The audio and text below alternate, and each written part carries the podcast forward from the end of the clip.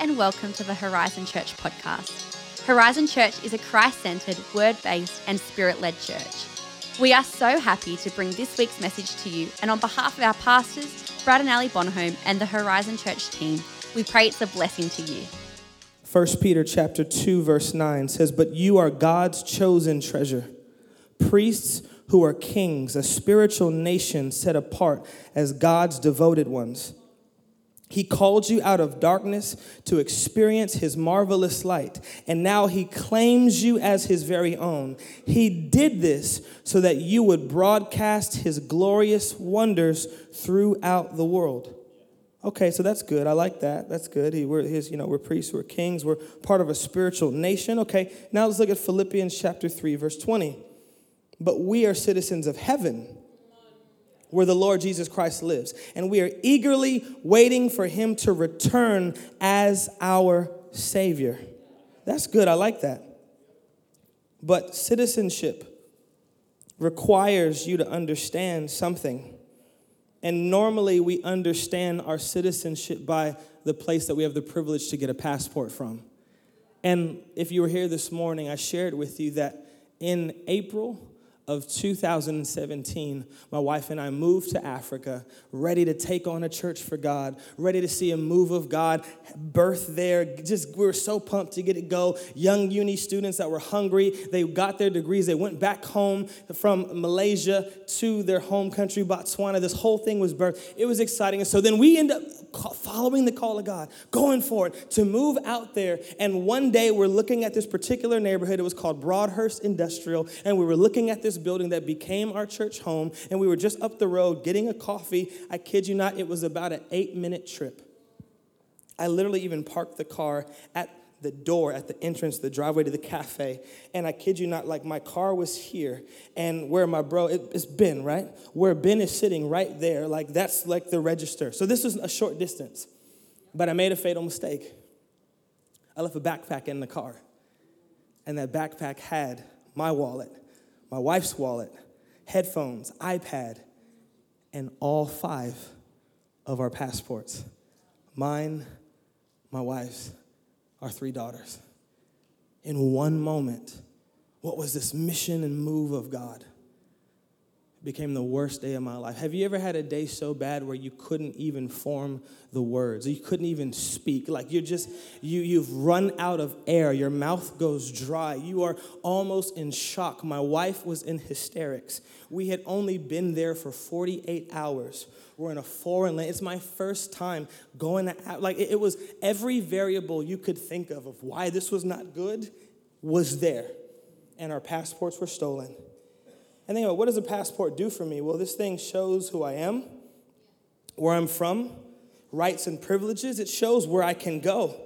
And without it, I can't prove any of those things. And so I look at a passport. And tonight, metaphorically, I want you to look at this as the call of God. I want you to look at this as your identity in Christ. See, here's the thing technically, no one can rob it from me because it's in me. But this document in my hand can be taken from me. And in seasons where I don't have it, it can make life very difficult. I am an American citizen because I was born there. But imagine me trying to get through TSA and get through, you know, customs and I and I not have that. It makes life difficult. And so here's what you got to understand. Just how God has had a plan for us since before we were born. Satan also has had one since before we were born. That sounds crazy, huh? But it's true. See, the price of the trip has been paid for, the itinerary has already been pre written, everything has been booked. But this little document here, if it's not in my hand, it can make something that should be simple take a very long time and our passports were stolen that day. And see, for me, since the age of 12, I've known that God had a call on my life. I was 12 years old in my mom's bedroom watching TV, sitting there, and my mom was there, my dad was there, and he had just walked out of the room. This minister was on the television and he's preaching and he's doing this thing. And the next thing you know, I'm looking at my hands. I look at my mom, I look back at my hands, and I say, Mom, with these hands, I'm gonna touch millions of lives one day. Like you're 12. Who says that? At 12. Like you're thinking about Legos, you know what I mean? Like, like the deep stuff. It was not going through my consciousness normally, but at that moment, I knew that I was going to do something for God. The presence of God hit that room so thick, I began to weep under the presence of God. My mom gets hit by the Prince of God. She's laid out on the bed. I'm crying and sobbing and weeping and speaking in tongues and seeing visions of faces all over this wall, seeing it in the room. And I'm like this kid and I'm seeing sad faces. And I'm like, God, please let them see. God, let them see. God, let them see that you love them. God, let them see that you care. This moment went on for 45 minutes, but it felt like hours. And I kid you not, in that moment, I never will forget the presence of God. Funny enough, my stepdad had walked out of the room, walked back in the room. Presence of God is so thick, he eats carpet. Like he's just there, like on the floor, he's out. Like, like we're all having this moment. And that was significant for me because even in the later season where I ran from God, my parents were witnesses.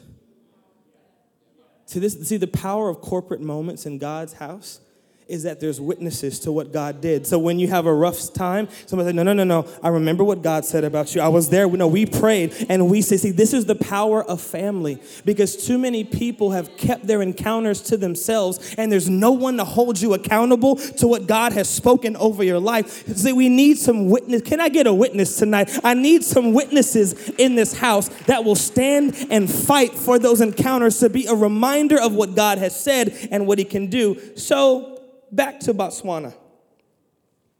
See, the devil's goal is simple. He wants to rob you of your identity and vision, aka your passport, so that you never reach the destination God has already marked out for you. See, the devil can't mess with the itinerary. He can't, he can't stop the price Jesus has already paid, but he can do his darndest to stop you from getting on the plane. And there's a couple ways he'll do this. He'll get you to think your identity and vision isn't good enough, like he did with Eve. Think about it. He attacked vision and identity. Oh, well, did God really say that? No, no, no. You'll be like him. What did Satan do in that moment? Genesis chapter 1. In that moment, he was attacking the vision and identity God had set for Adam and Eve by making them think there was a greater something. Maybe he'll try to convince you that you have no identity and vision, like he did with Gideon, saying that, you know, I'm just a weakling. I'm the least of anything. I'm the least of my father's house. Maybe the devil will use family and friends close to you to rob you of your identity, like he did with Esau, by his own brother giving him stew and trading a birthright. Maybe he'll use the pressure and the comfort of the world to get you to reject your identity, like he did with the rich young ruler.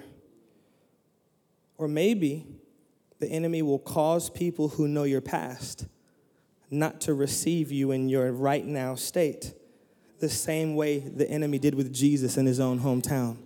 See, no matter how you slice it, the devil is in the business of stealing, killing, and destroying the identity of Christ that is on you, the call, the mantle, who you are. That's what's happened. So if it's lost, how do we get it back? Well, this was what I discovered in good old Botswana. See, the only way to get a new passport is from the country of origin. Or, if you can't get back to the country of origin, you have to go to the nearest embassy. So tonight we're going to have an embassy moment in the name of Jesus. See, what do I mean? Well, see, I ended up going, and by God's grace, there was a full blown American embassy in Botswana my first time at a place like this, and it was weird because, like, I'm in Africa, Africa. like, for real. Like, literally, funny thing in my life, I told God, I'll live for you, but please don't let me eat no bugs, God. Like, that was like a thing me and God had. Why I get there, like, literally within 12 hours, they're like, hey, would you like to eat like this? And, like, you know, like, y'all know the, the Lion King movie? When Timon and Pumbaa ripped up in the bark, you remember that? And the bug, that was for real. That's a snack. And it's called a mopani worm. And they had me snack on those things. And I was like, Lord, this is you, you are funny, God. Like God has jokes sometimes. But here's the funny thing. I get to the embassy and it was weird because it was so American. Like, it, it, it, smelt American. It sounded Amer- like like there was American music playing. Like when you walked into this, it was so surreal. Like you had to get through two different checkpoints and layers of walls, and it was it, it was so trippy because I literally felt like I had stepped into a different land the moment I had got into the embassy. See, the funny thing was, I was in Africa, but legally, the moment I set foot into the embassy, I was in America. It was American soil. Funny thing is, the rules and all the issues that were going on and anything that applied to Botswana did not apply to you once you set foot in your. I'm about to preach right now. Can I have a little bit of fun tonight? See, I need you to understand, like I said earlier, heaven is our country of origin. And the devil is in the business of robbing us of our identity, making you forget who you are, trying to make you forget who you were called to be. And I wish we could just teleport up to heaven and get a fresh reminder every single time we have a bad day. But the next best thing until we see God face to face is an embassy moment. What is an embassy moment? It is an encounter with God. If I could have the team join me right now, I need you to understand something right now. I literally was transported into a new land, yet I was still at the scene of the crime. I need you to catch this.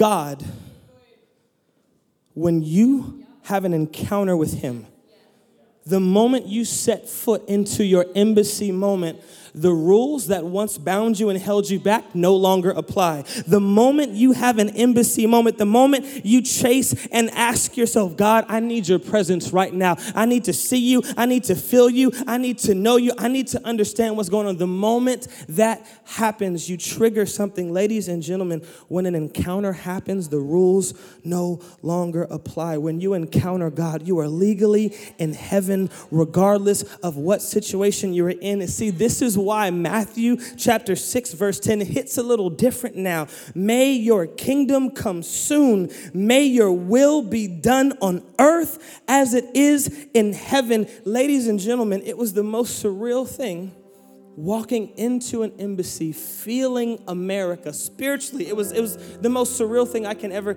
explain to you yet i was still in botswana in the place where my identity had been under attack See, some of you are trying to leave whole situations when maybe the encounter you need is right there. Like maybe instead of praying for a new job, you need an embassy moment in the job that you currently have. Like maybe it's not gonna be a new marriage that's gonna fix it because the same dude will be another knucklehead just like I am. What if it's an embassy moment? What if it's an encounter with God that'll change things right now? Sometimes we wish we could fix stuff. We wish we could do it in our own strength. We wish we could do it right now. But I see so many people that are trying to run away thinking that's gonna solve. This is a word for somebody right now. You need to run toward an encounter. I know it hurts. I know the pain is there. I know you are in a moment and in a season where it's like, but do you understand what was done to me? Yes, I get it. But if you will run to your embassy, I'm telling you, you will be amazed at what God will do. And so, how do we access it? This is three super simple steps, and they all start with the same letter. I made it so easy for you. Number one, how do we access our embassy? By positive position. You got to be in the right place. See, I, I couldn't stay at the scene of the crime in a sense. I was still in Botswana, but I actually had to get myself to an I had to get myself to an encounter moment where things could be done. Next, I had to be patient. I had to be persistently patient. Some people, you, you might be in the right position, but you're frustrated because it just hasn't happened like that. You know, maybe, hear me, maybe you chased one encounter, great, and everything wasn't sort of fine. Let's chase another. See, maybe it's the next one, which is big, paying a price. See, sometimes we want God to change anything, but you're like, yeah, but God, I, I want to walk in the fullness, but I don't want to have to do Horizon Leadership College. Yeah, I mean, God, I want you to do something, but why do I have to serve in that department? Why, why do I have to help out? Like sometimes there's practice. Oh, God, now, well, I, I, I, want, I want the one you have for me, but I don't want to change anything about the life that I have right now. See, so can we positive, positively position ourselves? Can we be persistently patient? And can we be willing to pay a price? Guys, miraculously, I got all those passports back. But it cost me something. Them things is expensive, especially when you're in another country. But here's the cool thing when we got new ones, they didn't just reinstate the old ones, they gave us fresh ones with a whole new 10 year run on it. See, I chased an embassy moment, and God not only restored, He extended. From that trip, we saw God move. That delay was so divine, and it was the confirmation we needed to know that we were exactly where we were supposed to be. And you know what's crazy? I literally just thought the Holy Spirit just told me this as I was sitting there just now. You know what tomorrow? Crazy thing is, I just got a call yesterday. Tomorrow, my daughters, American, watch this, my daughters are Australian citizens. They were born here. And weeks ago, we applied and did this whole process. They called yesterday. They said, Oh, yeah, your American citizenship passports, they're available for your kids. So, Monday, we get to pick up American passports. My kids have never lived in America, but because I'm from there and because they are my children, they get citizenship into a place that they've never been. They, they didn't pay the price, they didn't have to go through the journey, but simply because they are associated with me, because I am their father, and because they are my children, God says it's granted, your citizenship is secure. So I need you to stand on your feet right now because we need an embassy moment with four minutes and 18 seconds left. See, I need us to understand that there's a couple things that God wants to do tonight, and I need us to get this. I need us to not miss this. See, I had the God encounter when I was 12. But at 18, I found myself in a drug rehab. And when that godly identity used to excite me, at 18, it tormented me but I'm so grateful to God that there was mother figures and father figures and a pastor and a youth pastor and volunteers and leaders and people that when I thought that this was gone, when I thought that I had disqualified this, when I thought I could never get this back, when I thought it was lost for good, when I didn't know who I was, when the enemy had done everything he could to rob me of this, to make me forget who I was, God, in one moment, brought me back at the altar in an encounter in His presence at His feet. Everything began to change, and it was chasing moment after moment after moment. And God built me, He healed me, He changed me, He transformed me, and He gave me everything back and then some. So tonight, my question is this Who in this room needs an embassy moment?